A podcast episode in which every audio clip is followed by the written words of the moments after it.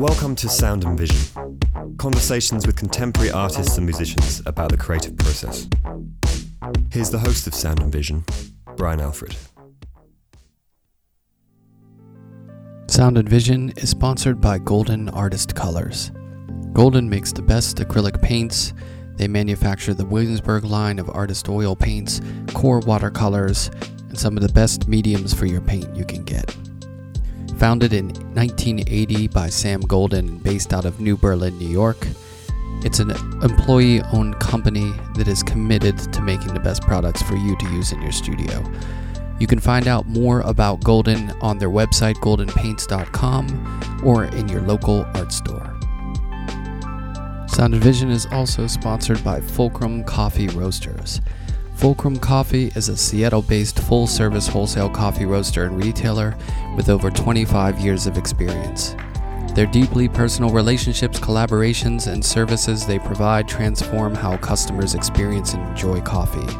You can order their coffee, which comes in many different blends, roasts, and you can even get a subscription service where they deliver different blends to your doorstep. You can find all that at fulcrumcoffee.com. Why I Make Art, contemporary artist stories about life and work. The Sound of Vision podcast book is available wherever you get books through the publisher at Atelier Editions, at Artbook, online, at Amazon, Barnes & Noble, anywhere you can find books. Google says 30 illuminating profiles of working artists sharing the influences and experiences that inspire them to create art in America today.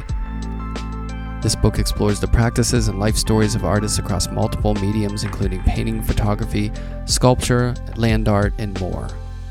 Check out the book, Why I Make Art, and support the Sound and Vision podcast.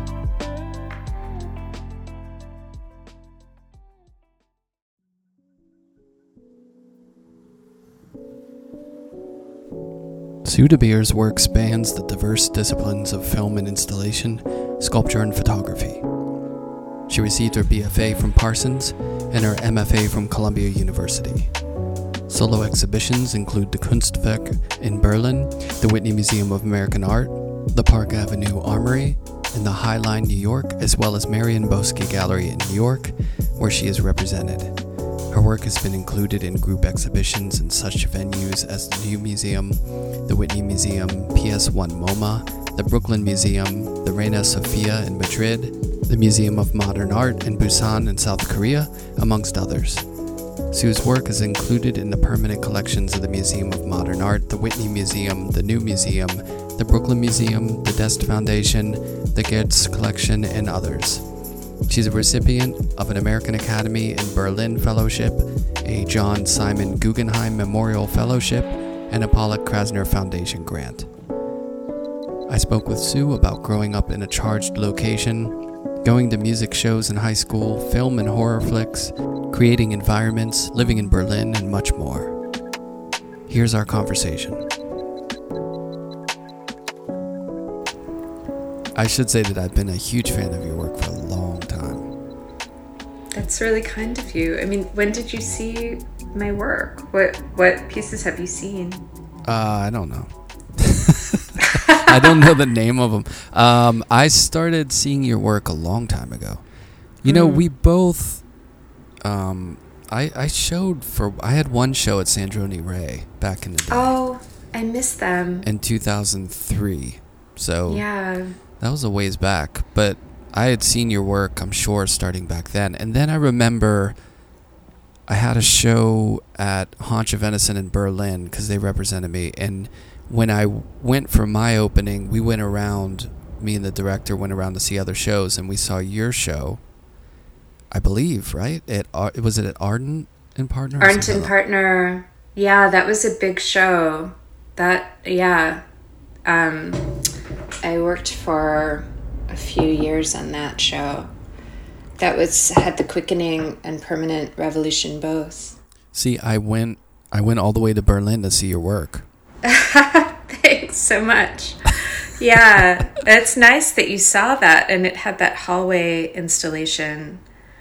Um, yeah, that was quite that I put so much into making that show. I'm so glad that you saw it. No, it was really good. It was one of those shows that kind of like burned into my mind. There's Oh, there's not that you. many.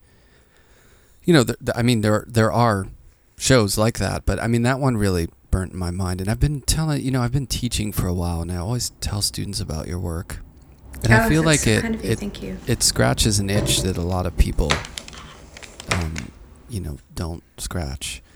But but yeah, so I did see that work, and I thought about. I wanted to ask you about that. As soon as you said it was a big show and you worked really hard on that work, I don't know if you showed that work anywhere else, but I do know that my show that I had in Berlin was um, 333 portraits of people that were in my consciousness. And I spent three years on that show. And then it Mm. went to Berlin. They wanted to show it there on this huge wall they had. And I feel like I was there for the opening for like two days. I went with my wife. We came back because our son was really young then. And the show just kind of went away. I don't know. There's something about when you have a show somewhere else that you don't feel as connected to it than when it's in New York or your home base, I think. And uh, well, I was living in Berlin when I did that show. Well, so. I didn't know. Yeah, I, I spent quite a bit of time in that space, and So it felt Yeah. good.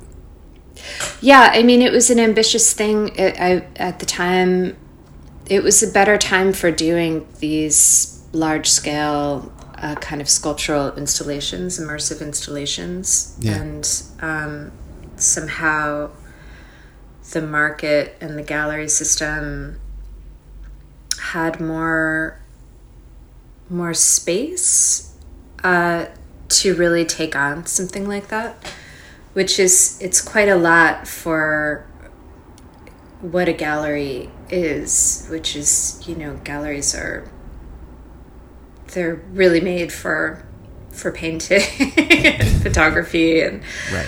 um, and that was I had talked with Matthias about doing two big video installations and another sculptural installation that would be immersive. And um, and he said yeah let's let's do it. And so it was for me it was a huge endeavor just to produce all that work at that scale and and then to install it. The install was quite intense and um, but I'm, I'm really proud of that show. I'm, I'm glad that you you saw it Yeah, it was good. And you get, you know, people pay attention to what you're doing, and rightfully so. So it must be nice to. I mean, I was doing a little bit of research, and uh, you know, your shows get covered, which is nice, a nice feeling. But I don't know. The one thing that I really thought would be fun to talk to you about. Well, I don't know if about fun. Yeah, interesting is that we're basically the same age, right? So we've both traversed this um, period of when remember when like reviews used to be really important? Yeah. And now it feels like i mean i'm i'm half joking but you know everything's so disseminated now. Like there the intensity of the reaction i feel like is diluted in a way or the experience. And you happen to work in across media and many of those ways of getting your ideas and your stuff out is the same media that is now sort of immersive of everyone's experience and 24/7 and coming at you on your phones and your TVs and is decentralized. You know, like the gallery video now feels so different to me than when I walked into Deitch Projects and I saw that um, Johan Grim Grimonprez's uh, Dial History, which like rocked me. Like that installation. oh I remember that show yeah Yeah, that yeah kicked me in the in the groin pretty hard. Like it was really amazing.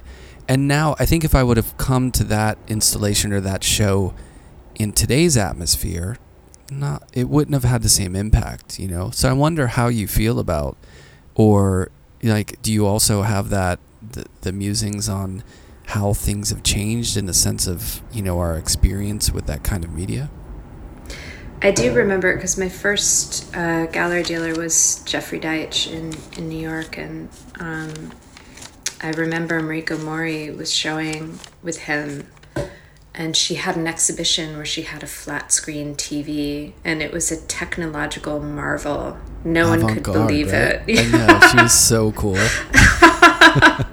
people would go stand in front of it and be like, "Ah, it's so thin. It's like a wafer on the wall. Yeah. It's made video like painting." Yeah. You know, I I we have moved into a completely different space with moving image work and I think in in some ways it's exciting because really full pieces can be viewed by people at midnight in their beds on their phones right. and um, I I also love the physical exhibition space and I do wish that in this this moment that there was more space for large scale sculptural intervention into spaces um, because it is it's a unique viewing experience i mean it's um, especially right now when we've all been so isolated from each other it seems like a good moment for um, a really physical experience of work. Right. Yeah but i wonder if yeah it's i mean these these funny um, meow wolf and the what is it? The ice cream museum of ice cream when i see those spaces i just see um, a lot of borrowing actually from visual artists that that created immersive sculptural work. And it's interesting to see this younger generation take on that form and really monetize it. Yeah right? You're like oh that Wait, I could have made a million dollars off of my horror installation. Right. Yeah, the yeah. the platform just wasn't Yeah, it's it's it's funny how uh, maybe it's just a, a, symptom of, you know, getting older and seeing things change, you know, but yeah, I do have a, a great nostalgia for that kind of like installation experience that I don't think is quite so prevalent anymore. You know, I was listening to that podcast. I don't know if you've heard it, uh, "Death of an Artist." And haven't talk, it. It's it's about you know Carl Andre and the situation with his, you know, with with the death of his wife, and and but they're talking about minimalism in a way, and talking about Dia Beacon and that kind of experience that feels so nostalgic. You know that eh, it, it's just a different way to experience a show and, and work. And, uh, you know, traversing through those times, I f- I can't help but feel nostalgic about it because I'm certainly excited about all the, all of what technology has to offer. And the, it's sort of like, you know, the new realm and as far as being able to inject into, you know, artwork uh, a new life in a way. Mm.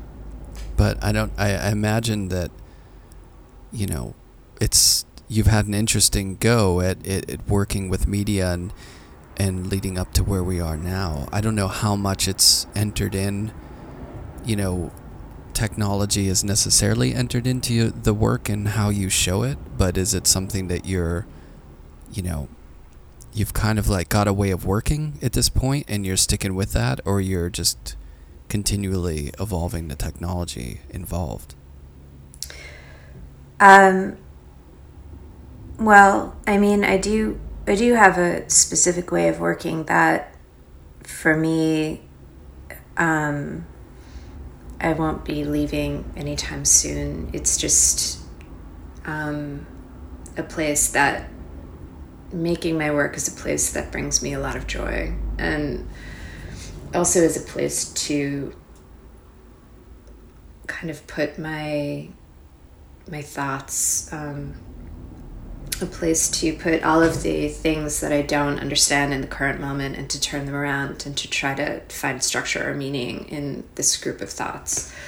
Um, so the writing and, you know, sets and shoots and have it working with um, camera people, all of these things are an important part of the process for me. But I think some of the things that have changed, I'm quite excited about. I mean, for my last film, I did a Kickstarter, and that was a really interesting experience Um, not only because it helped, it was a different way to get funding that felt um, generated by me, by my studio. So that was quite exciting. Um, but the communication aspect as well. Um, when I was shooting, I mean, for some people that were supporting the project, I would send them every time I had a shoot day, I would send them footage, you know, at the end of the day or the next day, um, or invite people onto the set. And uh, that my shoots have always been one of my favorite parts about making my work, and it's always been a private thing for the people that are on the set with me. So that felt kind of fantastic and utterly new to have other people along for that that aspect of making work. Right. Um, well, so we we kind of jumped in the deep end of the pool with this stuff, but uh, I'm interested in the fact that, I mean, you you grew up in New York, right? Not New York City, but was it Tarrytown? I was born in Tarrytown, and I grew up in the town next to Salem in Massachusetts. Oh, um, okay. Um, and then I moved back to New York for art school when I was in my maybe 18, 17, 18. Right. At Parsons, yeah. right? Yeah. Mm-hmm. So what well, what was growing up like? I mean, you didn't spend any time really in Tarrytown. You moved out pretty early.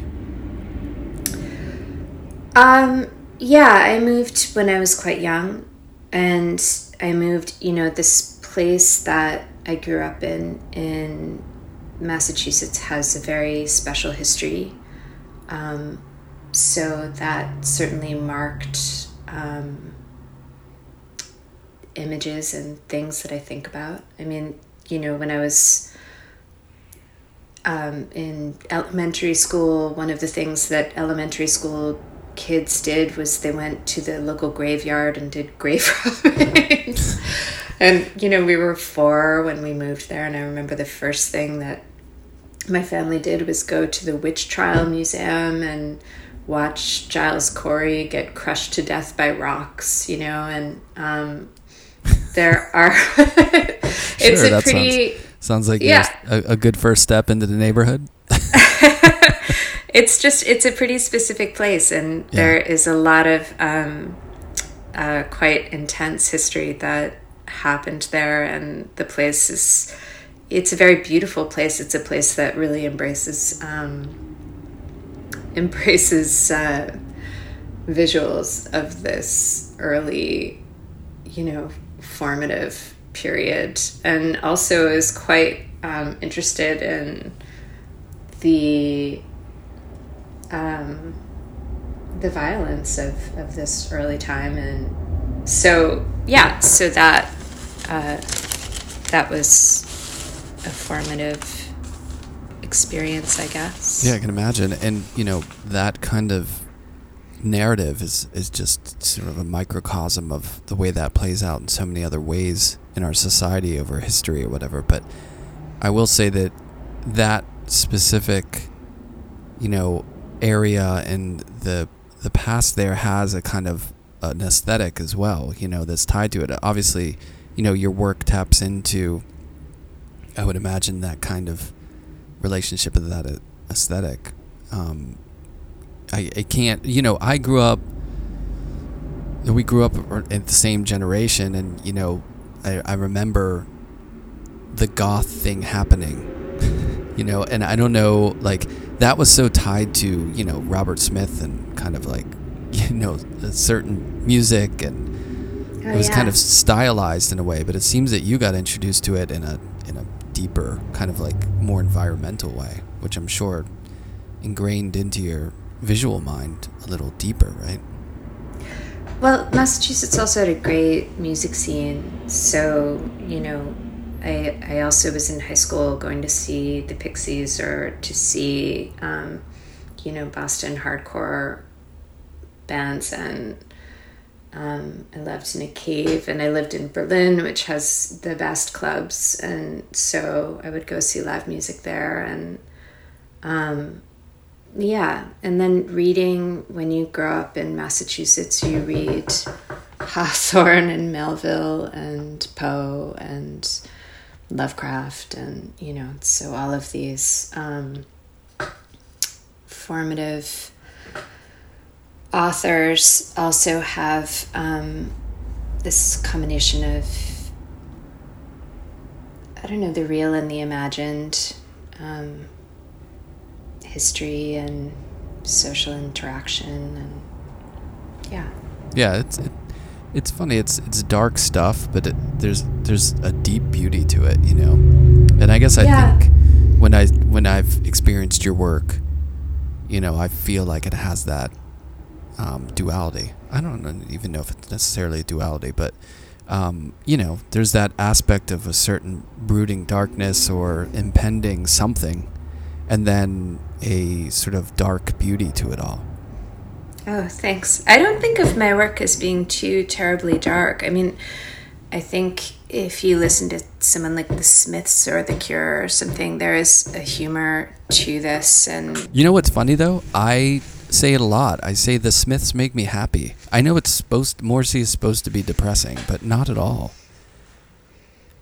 exactly, exactly. That said, Elliott Smith, very depressing. That is very depressing. It's not cheery at all. And he does not have a sense of humor at all. No. no, no, there's no play in it. It's just Yeah. dark. Yeah. Yeah. But It's true. beautiful, you know? It's it's there's that line there, you know. And and I guess I don't think of your stuff necessarily as dark as some sort of like morbid darkness or whatever, but there is a sort of shadow play dark quality to it in the sense of like light and dark, you know. Yeah. Well, you know, I am an American artist, and America is a dark place with a bloody, brutal history.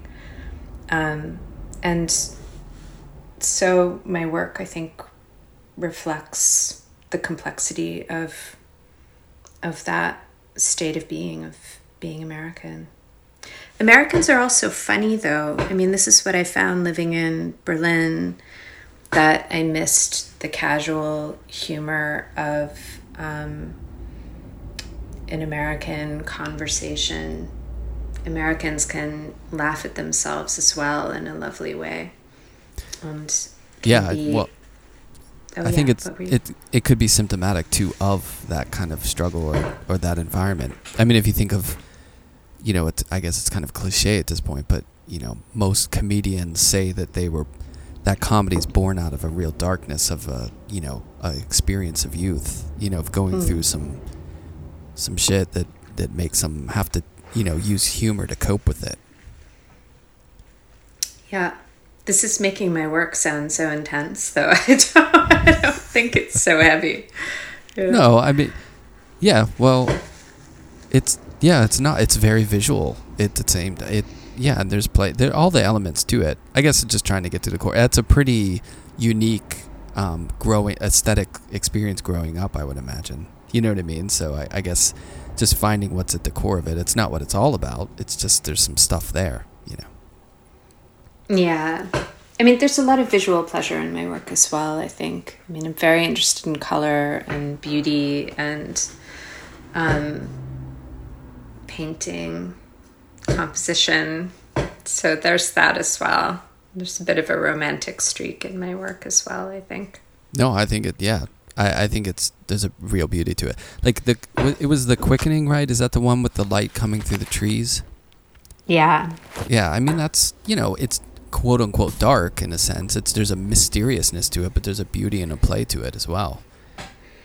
There is. There I mean, um, Shadow play is creepy, right? You know those. It's it's funny, and it's it's it's whimsical and it's also creepy. Like when people do those shadows on the wall, there's something really fun and cool about that, and it's also kind of scary in a way.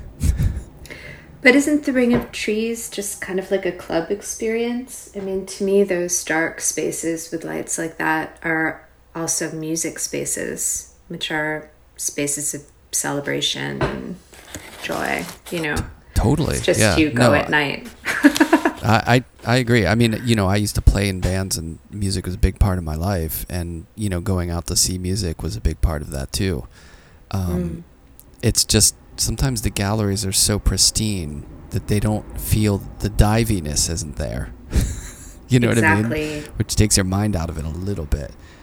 But then there's people, you know, like Kristin Oppenheim who've done installations with sound that gets you there, even in that pristine sort of gallery experiences, which is really interesting. But music's been a part of your films too. I mean, is that something you're always uh, collaborate? To be totally honest, I don't know if if those are collaborations or how you, you know, how the music enters into the equation. The musician I've collaborated most with is Andy Comer, who's done quite a bit of um, recording instruments and voice recordings. He did that fantastic vocal sound that's in the quickening mm-hmm. during the chase scene. And he also did that. He had these great analog um, uh, drum machines, um, which we used to set a beat behind the running. And in my last film, my werewolf film that was at Marianne Boesky um, in 2018, I had piano recordings of his from 2005. Mm-hmm. I um, would go down to his basement and he'd just play the piano and I'd record it and bring it home and put it on a hard drive. Um, and then, you know, I sat on those recordings for, I guess, 12 years, 13 years, and then mixed them into that. Um, that film and I sent it to him and he was really delighted. It was just it was just lovely. Um, so he's the one that I've really collaborated with. I, I pirated music for many years, which I'm trying to stop doing because it limits where I can show my films. Um, I have one film that has Phil Collins in it, which is it's uh, that's a big um, that's going to be a big no, whatever in certain contexts to be able to show that show right. that piece. So, well, did how did that? Um, well, actually, you know, growing up, did that? Were you were you taking photos? Were you drawing? What what was the how did art kind of find its way into your life? Because it sounds like music was something, you know, that you were into. You're going to see, you know, seeing the Pixies in Boston sounds pretty great. Um, you know, I imagine that that, that just it, it's funny. Music just kind of falls into your lap in a way. It's like your friends listen to it. It's just something that a, a mode of expression. Not everyone finds drawing or or art in the same uh, pathway. How did it come into your path? Um, I had always been interested in it, and I, you know, was the kid who always was taking art classes. I was painting um, quite a bit, and I also had a good camera. I had my my mother's camera, which it's actually sitting here in front of me on the table. This Nikon F um, which is a 35 millimeter film camera. So that was my first camera. It doesn't have a light meter. It's from 1962, something like that. And it takes it had beautiful lenses, so it takes takes nice pictures. Um, I met a friend in high school whose father was making abstract steel sculpture, and he he had an engineering company Mm-hmm. So he supported his family as an engineer, but he had been quite serious, you know, about his um, sculptural practice. And I had the family that I grew up in um, didn't have any knowledge of or interest in contemporary art really although you know my my family really loved culture, but culture for them was classical music and Matisse, you know. Right. um, so this friend uh, really introduced me to contemporary art, and when I was in high school, and it I became really fascinated by the language of it and the logic of it, and the challenge of it. And I think that um, that was a kind of opening up for me, you know. And I did the in high school. I did the RISD summer program where I met um, the artist Adam Putnam. Do you mm-hmm. know his work? Yeah. yeah. Wait, didn't he show at Sandroni Rey at least in a group show or something? Maybe. He did, and he's at PPOW now. His nice. work is so beautiful. So we met each other when we were sixteen. Um, yeah, and then I went to art school. I mean, it was um, yeah, it was just one of those things, you know, when you learn about something and it's like a revelation, like, oh, I have to be in that world. It makes so much sense to me. It's so fascinating to me. Yeah. Well, how was your yeah. New York experience as an undergrad? I always wonder because I never went to A, art school, or B, school in the city. I always wonder because it seems like there would always be so many distractions, so much good music, so much stuff to do. How did you take to it? Or maybe that was, you know, paradise. Yeah, you know, I thought that the I the Boston clubs and the Boston music scene was to me better than the New York clubs when I moved here. The Middle East was pretty good, right? Yeah, I mean the the oh the Middle East in Boston. Yeah. Wow, I forgot about that place. Um, yeah, that place. Oh, were you seeing? Good. Where were you seeing shows? I know. I we the band I was in played at the Middle East, and that was the place that when I was in Boston I always went to. So I didn't really know that many other places. But where were your haunts? I it was so long ago. I I don't remember. You know, um, it's amazing to hear that the name of that place. Yeah. I mean, that's and, the only reason. I mean, there I were great New York clubs. CBGB's was still open. There was the Knitting Factory. Yeah. But the clubs are more. They're smaller, you know. And um, I had seen in Boston. I guess the clubs had bigger spaces and were a little more raw. I mean, I remember going to see. Was it broadcast that were just they did all like distortion. I mean, I lost so much hearing at so many different shows where you'd walk right. out yeah, from the show and your ears would just be ringing. I know, I've told it the story the on the podcast of the, um, my bloody Valentine destroying so my hearing. Um, yeah, so art school in New York was fantastic, and it was actually quite focused. I mean, I wound up um, at Parsons with Adam, and we were in all of the same classes together. Um, so, how lucky was I um, to be with someone so so smart and such a wonderful artist? And there were a number of other artists in that program that were really quite good. Um, yeah, and then I took a year off, and then I went to Columbia. Um, and that was a great experience as well. So yeah, what were you making like in undergrad? Oh, I was um, I was doing a bunch of different things. I wound up as an undergrad in the painting department, um, and in my at Parsons, if you were an art major, photography was not part was not part of being a studio art major. So I took classes in the photo department quite a bit, selectives, um, where I learned, you know, how to print and use my camera properly and all this stuff. Yeah. Um, I was doing performance work. I wasn't doing video. I didn't do video until I was in grad school.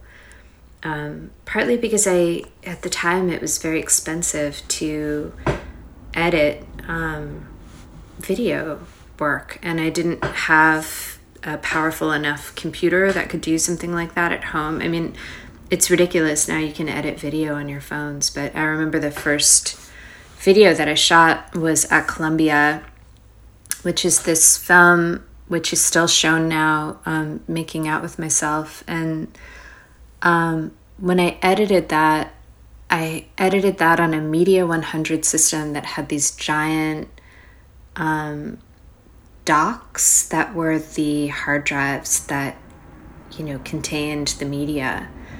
And if you ever see that film, it's three minutes long. It's um, it's a single channel film. Uh, it's done badly with a blue screen, but I mean, a three minute long piece of footage is not going to break anyone's machine right. now.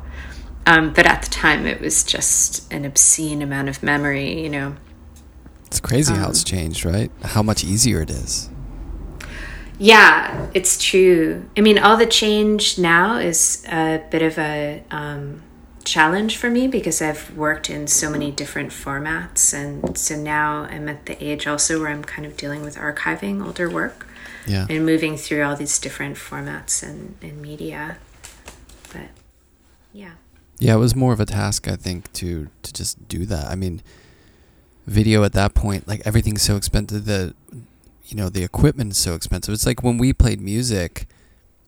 You know, we recorded our second record at Steve Albini's studio in Chicago, and you know it's so much stuff, and it's just this huge process. We had to like save money to, you know, such a thing. And now, like, you can do that stuff. I mean, albeit not the same quality, but you could just do that stuff in your bedroom. It's yeah. it's amazing. Like the shift. Yeah. I, yeah. That's quite fantastic. I love that part too. Um, everything's so much more accessible and really small cameras. I mean, cell phone cameras can be quite interesting and, and quite good. So yeah. that's lovely. Yeah, you don't need this massive infrastructure. I mean, I was doing um, some projects for a curator in London, Charlie Fox, and he just did a shoot for a magazine where he got a Hi8 camera um, and shot some video footage with a Hi8 camera. And so I was thinking about those cameras again because I have a closet full of old cameras just in case, you know, so I can access old media or old masters and um I was looking at them recently thinking, oh, wouldn't that be kind of fantastic in a future film to have some moments with really old formats? Um, it could be really beautiful. Do you remember that vampire film that was shot with the pixel vision? What was that? I don't know. When was this done? I want to say the 90s. I mean, remember Sadie Benning used the Pixel Vision to make those early films? God, I don't even know what Pixel Vision Ruby is. Fruit. Oh, here's the the film was Nadja, Michael Almereyda. Oh yeah, from 1994. And it really uses the kind of low resolution of the Pixel Vision it's beautiful. You should watch it. Yeah, I'm checking it out. I'm noting it now. But what is Pixel Vision? It was a camera. A Pixel Vision camera was a toy video camera that came out oh, in the I early remember. '90s. Yeah, it's like a handheld, and, like a like a little camera.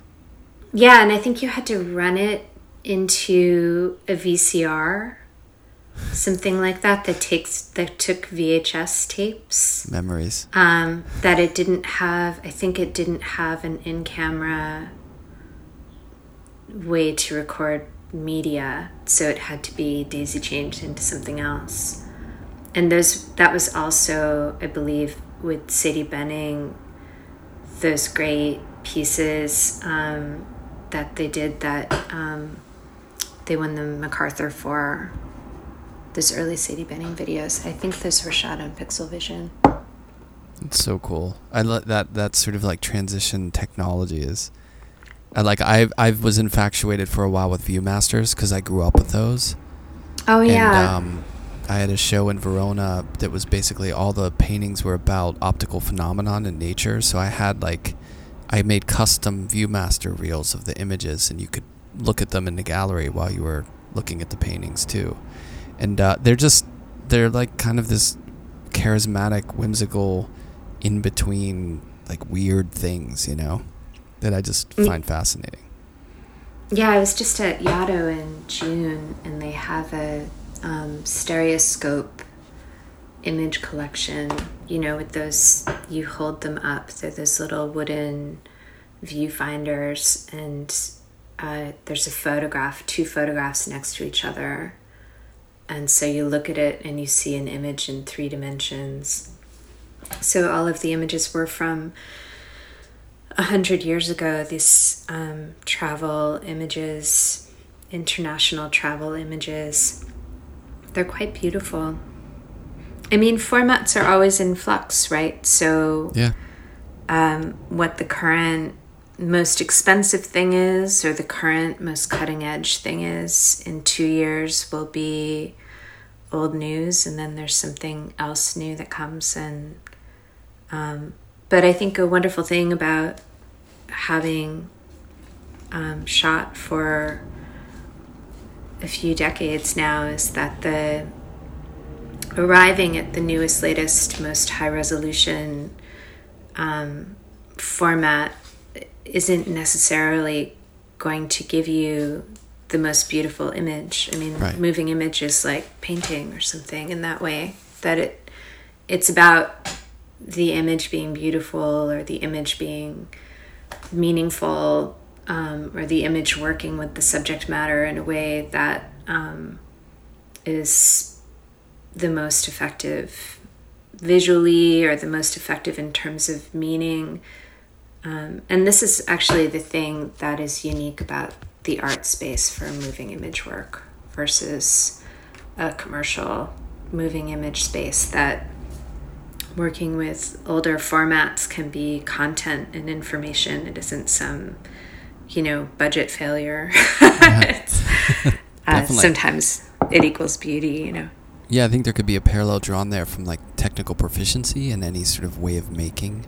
And you think, oh, the more technical, the better, you know, or the mu- more beautiful, or the more pure, or whatever. But then we all found out when like HD went like really HD, and we saw Mm. stuff on TV, and we're like, I don't need to see every pore in that person's face. Like it's actually distracting. it's like too Yeah.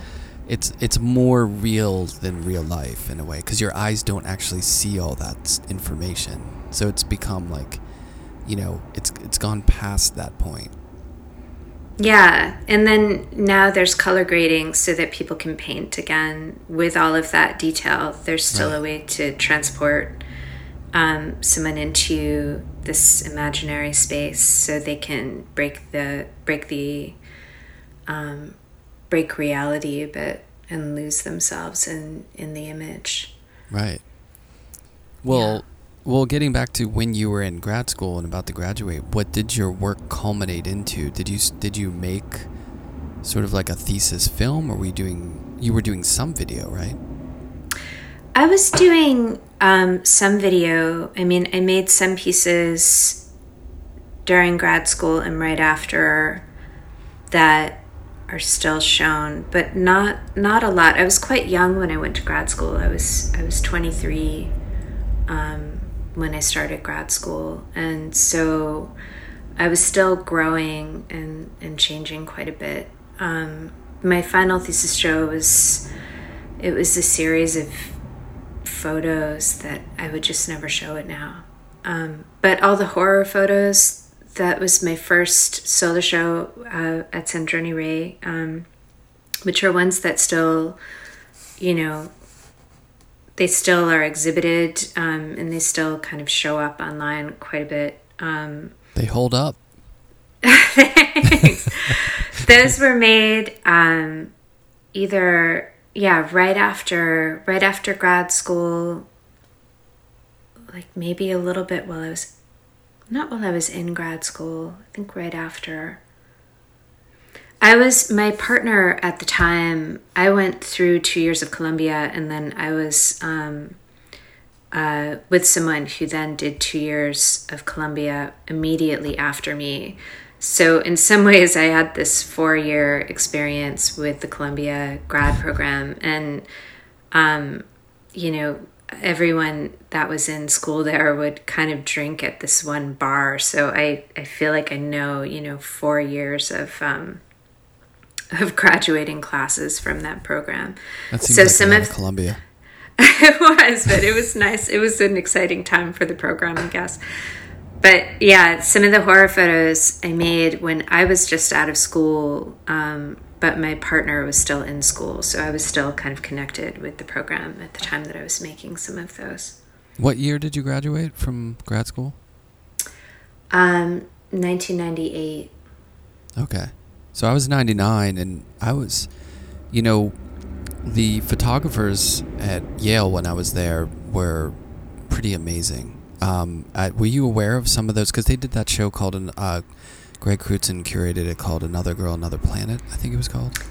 Yeah, I did a studio visit for that show, but it was too, my work was too crazy. I remember um, Gregory brought Jeannie Greenberg to my studio and I had all the photographs of people cut in half and you know I oh I saw yeah like, I've seen that oh, at least one of those images of the yeah, yeah. it was a little too it's it was too heavy for them I think it didn't they they felt like it didn't fit into the rest of the group. They were a little different. And they weren't you know that work is um Yale as a as a program the the photo department is so much um, there's so much technical excellence in that program. And the horror photos are pretty um, i was shooting with this high speed film it was like a 800 speed um, kodak uh,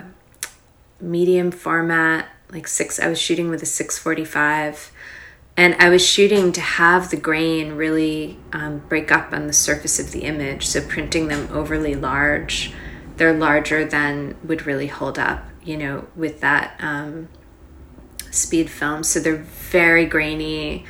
They were huge, super violent. I mean, they just didn't. They didn't make sense with um, with those other photographers. But yeah, I know. I know that work that you're talking about. Yeah. Yeah, but there's uh, I would imagine that there could be that you could feel somewhat of a connection to somebody like people like Malerie Marder were making work that was so raw. I mean, it might have been technically whatever it was, but it was about this sort of like I mean, it was a pretty like punk rawness to it, at least in my. Oh memory. yeah, and Dana Hoey is is amazing. I mean, there were some great artists in that. And Crewdson has always been a real supporter of mine. So, you know, it wasn't, um, I didn't feel rejected. yeah. Uh, I felt more amused. Um, and, and it really didn't, aesthetically, really didn't fit. Um, yeah, but yeah, I remember that show. He's a champion. You know, it, it's funny because I interviewed him. I had no idea that he was in a band that was kind of well known.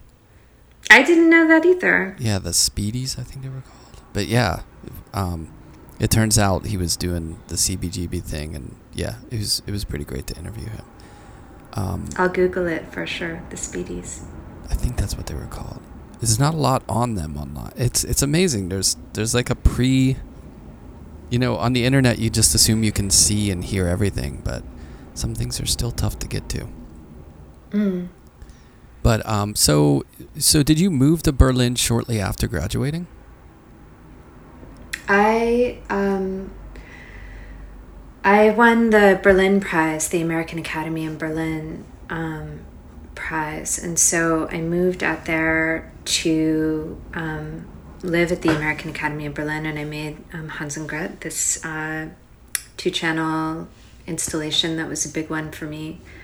Um, that was my piece that was in the Whitney Biennial. And um, yeah, and I, I fell in love with it while I was there. I mean, I think I had, you know, New York in the 90s, Brooklyn in the 90s, it was just so magic. It was very inexpensive. Um, there's lots of space. There were so many creative people there. It was, and I could feel it. Um, just tightening somehow. And I went to Berlin and it felt so huge and unknown and, you know, strange and alive. And so I, I moved back to, I finished up at the American Academy in Berlin and I moved back for a year between 2002 and 2003 and then i was back doing a solo show at the Kunst Werke.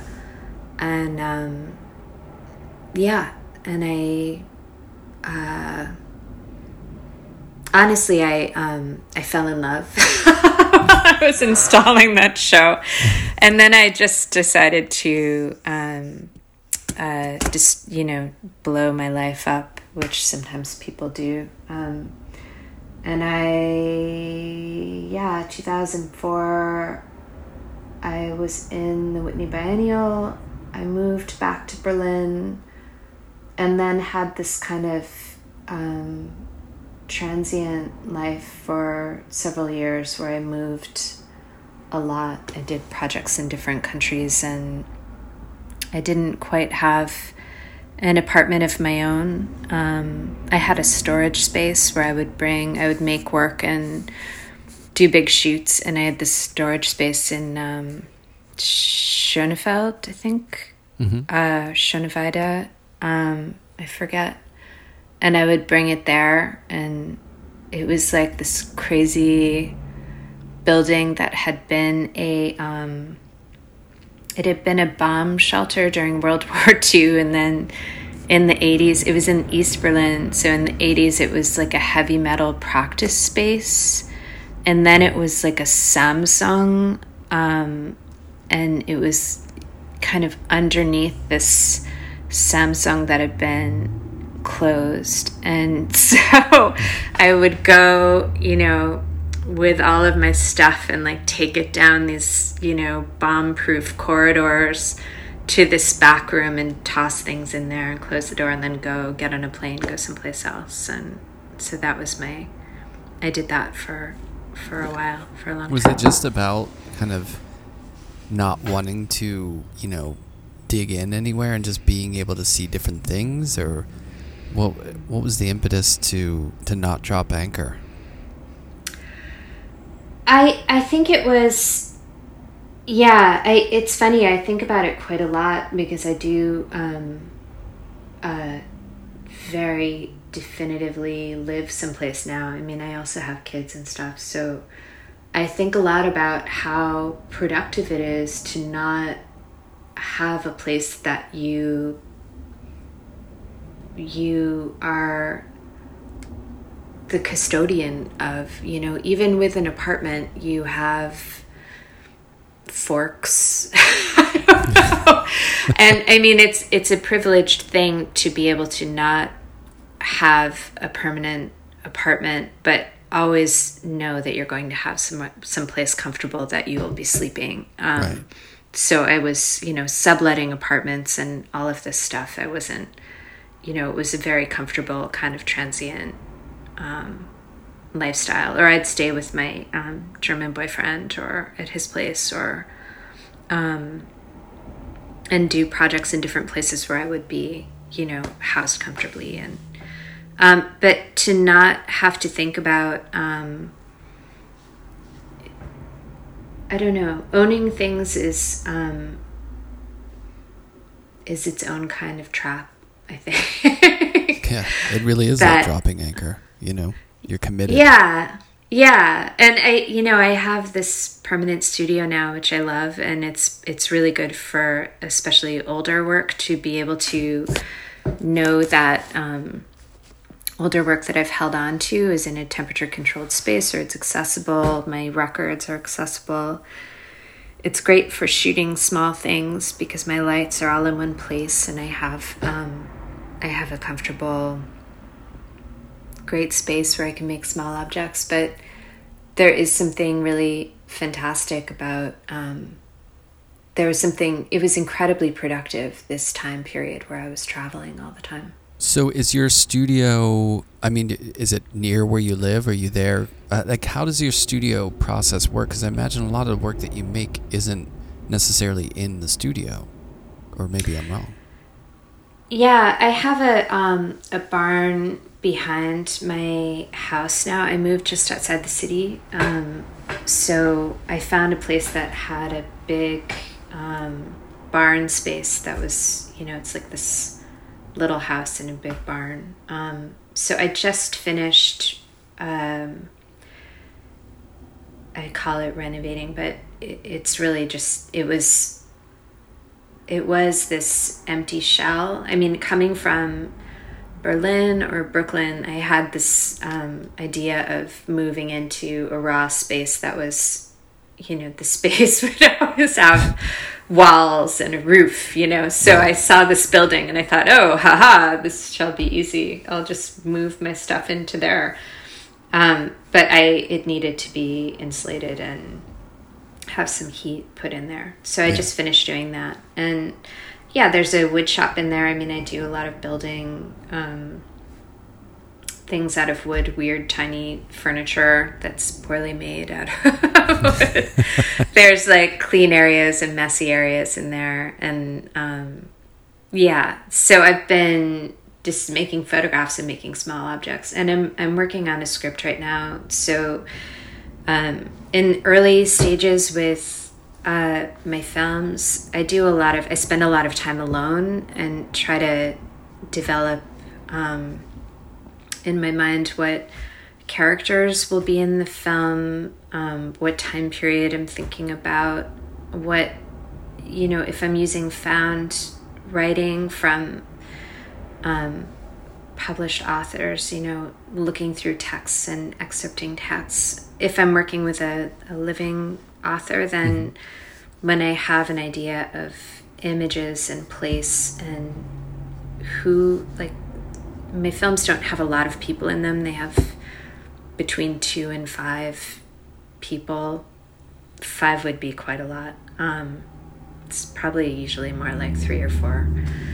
Um, when I have a sense of that, then I'll um, reach out to a writer and start to work on on texts for the um, characters to be able to speak and say something, say something meaningful. Right. I sometimes when people ask me if because I do painting, collage, and animation, if there's a specific ladder, like I start with drawing a collage and then it goes to painting, then animation, but I it's so cyclical and they all feed each other and I so I kind of don't like that question, but I wanted to ask maybe yours is the same way. It's like do you start with the idea with the film and then the photographs or stills come from that or the sculptural elements are branched out of that or they feed into the film or is there any linear process to that or is it all kind of like a cloud-based system? It's a little messier than that right now especially because i have finally um, this fantastic studio space. So I have been making sculpture. I've been making some public sculpture um, mm-hmm. for the first time, and I have started since I I renovated my studio. I started um, creating still lives actually. So I've I've been having a a photo practice that's apart from um, my films, and then I briefly.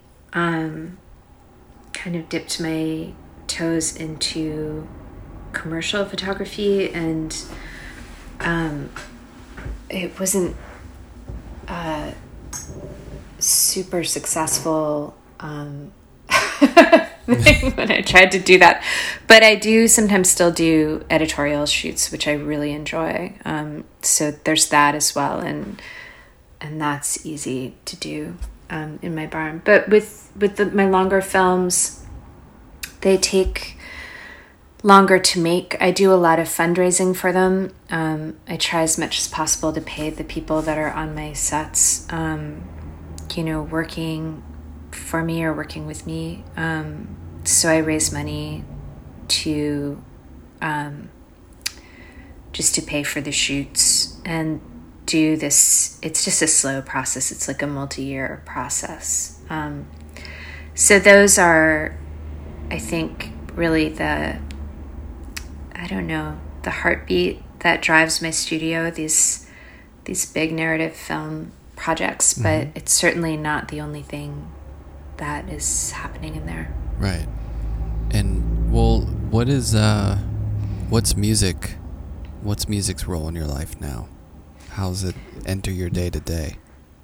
It's in my day to day. I don't know. I love music so much. I mean, I need music to work. I always listen to music when I'm working. For- anything, anything you're into lately? Um, oh, not to be an old person, but I just got a record player. You know, I um I've been traveling in Toronto. I'm doing this public sculpture in Toronto. And I was in Toronto taking some pictures for the sculpture and meeting with a fabricator. And I stayed at a hotel where they had a, a record player in the room. It was one of these, it's a nice hotel. And, um, you know, like the Thunderbird in Marfa where you can get the typewriter, you know? Yeah. Did you ever stay there? No, but Uh, but I know what you're talking about. Yeah, so this was similar where they had a record player and records in the rooms, and it was so fun to put on a record. Um, so I went home and I bought myself a record player. So I've Nice. been listening to, yeah, to a lot of records. It's been really nice. Just different What's uh what's been your favorite recently? I'm just trying to get like one artist. like who well, I listen to so many. I'm afraid to say one thing because totally it's really so many.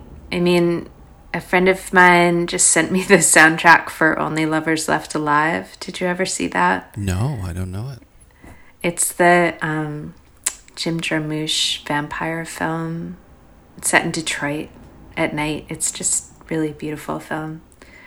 Um, yeah, and I've been getting, you know, a new record player. You get old old favorites and I don't know. There's a lot of different different things, different things I've been listening to. Oh, Bill Laswell's on that soundtrack. Jarmusch was such a huge like it- when I was in undergraduate school. There was a video rental place that that rented out classics on VHS for twenty five cents a night, and I swear I moved through you know a significant portion of of um, film history that summer. and Jarmusch was like a high point, but I just don't watch ever since. I had my son. I, I feel like I don't go to movies anymore, so I end up just watching the Marvel stuff and like the stuff that he's into. Some of the Marvel stuff is quite good. Yeah, The well, writing he- is very good. yeah, he's into uh, Nolan now too, so like Inception and all that stuff, which I love. So it's it's getting good. Mm. But um, I mean, did you see the Sam Raimi Marvel, the last one, where there was like this very big budget zombie scene with Doctor Strange as a zombie Oh, surrounded by demons? I haven't seen it, but my son like Rotten Tomatoed that movie. He said it was horrible. He won't Well- watch it. Oh, really? You would like it because it's Sam Raimi that that did it, and so there's a lot of horror. They have like a Carrie reference in there, and they have, um, yeah, you know, because he did like Evil Dead and Evil Dead Two, so it's like someone gave the director of Evil Dead two hundred million dollars to make a magic zombie that has a a cloak made out of demons and Oh stuff the um, images in the final scene, this this like zombie scene, are you'd really love it. Yeah. That sounds cool. I love a. It's funny because whereas my wife and her sister will get into those Thai horror movies, which are supposedly I've never watched them, but they're supposedly just like brutal. Um, I my my horror or my scary movie enjoyment lies in like the psychological or where it it gets really close to real life. You know, like The Shining kind of stuff. Well, The Shining is so beautiful. I mean, the the set design on that is just amazing, and the acting and and all this stuff. Yeah, you- Yeah. it, it's funny. I co- I've come around to some of those movies later, and I remember this is years before the remake, but I remember seeing Suspiria way after the fact, and I definitely jogged my my memory of your work. Like I thought, oh, I wonder Oh yeah, of you were into course. I mean, yeah, the beginning of the Quickening. There's a couple of murders in the Quickening that are remakes of Argento murders because I, you know, Argento was the killing hand for some of his um, some of his films, I and didn't know that. there's a yeah, there's an early murder in Suspiria where he pushes a woman's face through a glass window, and so um, I had been thinking about that a lot about um, what that experience was like, you know, on the set, and um, what a crazy thing. It's just a crazy thing. So, Yeah. with the quickening, Annika Trost and Gina D'Orio were the um, they were the stars of the quickening, and they're both you know really extraordinary um, musicians. I don't know if you've ever seen them perform. When I when I brought them into that film, they were doing this stage show in Berlin where they um, they would go on stage with a bottle of red wine and then halfway through the show they'd just pour the whole bottle of wine on themselves. It was like so incredibly visceral and just a crazy thing to do. And so I asked Annika about um, restaging um, part of that murder, you know, and um, so we talked about how to do it the one where the woman's face got pushed through the window. Um, and we kind of talked it through. And so the opening of the quickening, you see that woman's face, Annika Trost's face, being pushed against the cabin wall. And so that was um, a collaboration with her to kind of re-experience that that crazy set moment. Yeah. So Argento, yeah, for sure. I looked at him a lot. I've Yeah, been looking at Sergio Leone actually recently. Just been, you know, those films are really beautiful. There's, um, what what are they? I mean, there's Fistful of Dollars and Oh, Once Upon a Time in the long time. West. That was like my dad's kind of stuff. Yeah, I just watched Once Upon a Time in the West. Is that that's the film title? The shots are incredible. I mean, the cinematography and and I was reading um, about about it because I was so fascinated by it. I mean, the sound of it and the way it was shot. And um, Clint Eastwood was talking about being on the set of Fistful of Dollars, and he said that he didn't speak Italian and Leone didn't speak English, and many of the actors on the set spoke different languages from each other and didn't understand each other, and that the film was shot with sync sound, but someone just lost the sound and it wasn't used anyway in the final film, and that they would have different groups of actors to come in and record the dialogue in different languages. So Clint Eastwood came in for the English language recording session, and then there was another group of actors that came in for the Italian recording session. And when you look at them in the film, it's so interesting. Like, it explains why they're so silent with each other. You know, they silently pace around each other like tigers, you know? Yeah. just not saying anything, just looking at each other. And it just makes so much more sense if none of them could understand each other, you know, that they would do so much of the acting without speaking. Yeah, and the that's Morricone is the uh, did the soundtrack. Yeah, the soundtracks are amazing. It's like Mhm. epic. I mean, I went through Mhm. a whole Morricone phase of like, you know, and through like Ry Cooder and, and bands like Tortoise and stuff. I kind of I kind of reverse engineered that path and, and got really into that stuff. But it's it's pretty moody. you know, Yeah, stuff.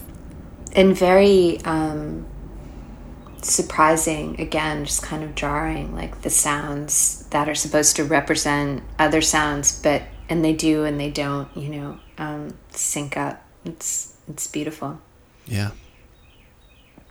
The uh the movies that did you I'm sure you've seen it, or maybe not, but um Godard's Weekend had such a big impact on me. And to me that was kind of like a horror movie in a way. i did a godard phase i mean with different films i kind of go down a rabbit hole with different directors and when i was working on permanent revolution which was in the Arndt and Partner show I was going through this major Godard phase, um, but that was so long ago. I don't actually remember the titles and the films. the car crash rem- scene was pretty epic. It's like a long panning sequence of like this car crashes that, that it's like a big pile up. Oh, but I haven't seen that one. What's that one called? Weekend. Weekend. And Okay. there's um, actually, Yeah, you should check it out because the, there's a lot of band like playing music, like a band playing music in the forest, and yeah, it's pretty. It's pretty. I don't know. I saw it a long time ago. You know, when I was a student, and it was one of those movies. Sometimes when you see a film, I think before your brain's ready for it, it does a mm. weird. It, it makes a weird impact on it where you you call back to it in ways that your memory's kind of fuzzy about it because it hasn't you know you haven't had the experience to sort of map it out necessarily, but you'll have snippets of experiences where you're like, oh, and you think back to that movie, you know. Because I saw very, when I was really young, I saw Koyaanisqatsi, and that movie to this day still, like, I see things and I think of that movie because it just imprinted on my brain. I haven't seen that one either. Huh, I have to watch that too. And the, and the music tied to that, you know, with um, Philip Glass is like pretty amazing. Mm. But yeah, it's it's funny. Film is such a you know it's different than art history in that sense. I think it you you can navigate. There's so many channels. You know, there's so much that you can go through, and you just kind of bump into it. Or at least when we were, I would think in our generation, you just got exposed to things. You know, like I remember seeing Halloween. I was way too young to see it, so I was just at a friend's house and it was on. And uh, the original Halloween is quite beautiful. I mean, it's really beautifully shot. I watched that one for a while when I was I forget what I was working on, but the um, the the POV shots, the these things where you're in the body of the killer, um, that is shot with the dolly, so you're also flying. You know, you're kind of weightless. Yeah. Um, that one's really beautiful. Well, I mean, films age, they really age. And there's something that happens 20 years after a film that's made where it's a real truth event for how well the film was made. right. Because when films age badly, it's so awful and you just can't you can't even make it through. But when a film ages well, it just really transcends its own time and social context and and all the stuff and um, and it's yeah. Yeah it's pretty amazing if it can do that. Um, I, I wasn't enjoying the cinematography of halloween when i was that age trust me. I wasn't looking yeah because it was just, was just, sent out shitless. as like a if you watch it now though you'll be you'll be really surprised. I mean the beginning where he has this um, i think he kills this babysitter or something like that. Seems the, reasonable. Yeah the director has him he's like dressed like a clown for halloween um, and the director has him put on a mask and then they put a um, a little cutout of eyes in front of the camera so you see oh, through oh, right. the mask through the ma- i remember that yeah. Yeah and it's it's really pretty elegant actually. Um, and there isn't a lot of graphic if i remember right Halloween is not very graphic. It's just frightening in that kind of, um, you know, like early Polanski, where you're always peeping around the corners trying to figure out what's going on. Yeah. Um, I think early Halloween, that first Halloween, has a lot of that, where you're peeking around a corner trying to get a sense, but you can never quite get a sense of what what this thing is that's after after Jamie Lee Curtis, young Jamie Lee Curtis. Yeah, it's a different kind of scary. So you're working on, you're starting the process of working on new stuff now? Yeah, I'm working on a longer film. Um, so I have, um, I have kind of the basis of a script going. I'm still sorting out my my characters, I guess, and um, yeah, it's exciting. So I don't want to talk about it too much because I don't want to ruin it for myself. Totally um, understand but hopefully I'll shoot um, start shooting this year. Hopefully, yeah. yeah. Well, in the meantime, for people interested in your work and stuff, the best place to keep up to date with what you're doing. I guess my um, gallery in New York. I mean, I have an Instagram that I haven't been going on very much, and I do mean to put um, my films online, I guess, through my website, but I haven't updated my website in forever either. So, um, I don't know. That's the worst answer ever. Maybe in a year, Google me. I don't know. Okay. hopefully have these. Uh, well, and your you shows know- and stuff will be on the gallery site, right? yeah, yeah, yeah. I mean, like many people in the last few years, I just, I- I just, my computer crashed in my mind. So I'm just kind of um, putting the pieces back together to existing outside of my own head. I'm right there with you. My hard drive's full. I keep telling people, it's Yeah. it's, it's overloaded. yeah. I need to upgrade. Yeah, Um, exactly. I need an upgrade too. So I honestly I don't say this much, but I mean uh, I I'm a huge fan. Like I've really loved your work for a long time, so it was really cool to talk to you. Thanks for taking all the time to do it. Oh, thank you for inviting me. Sure.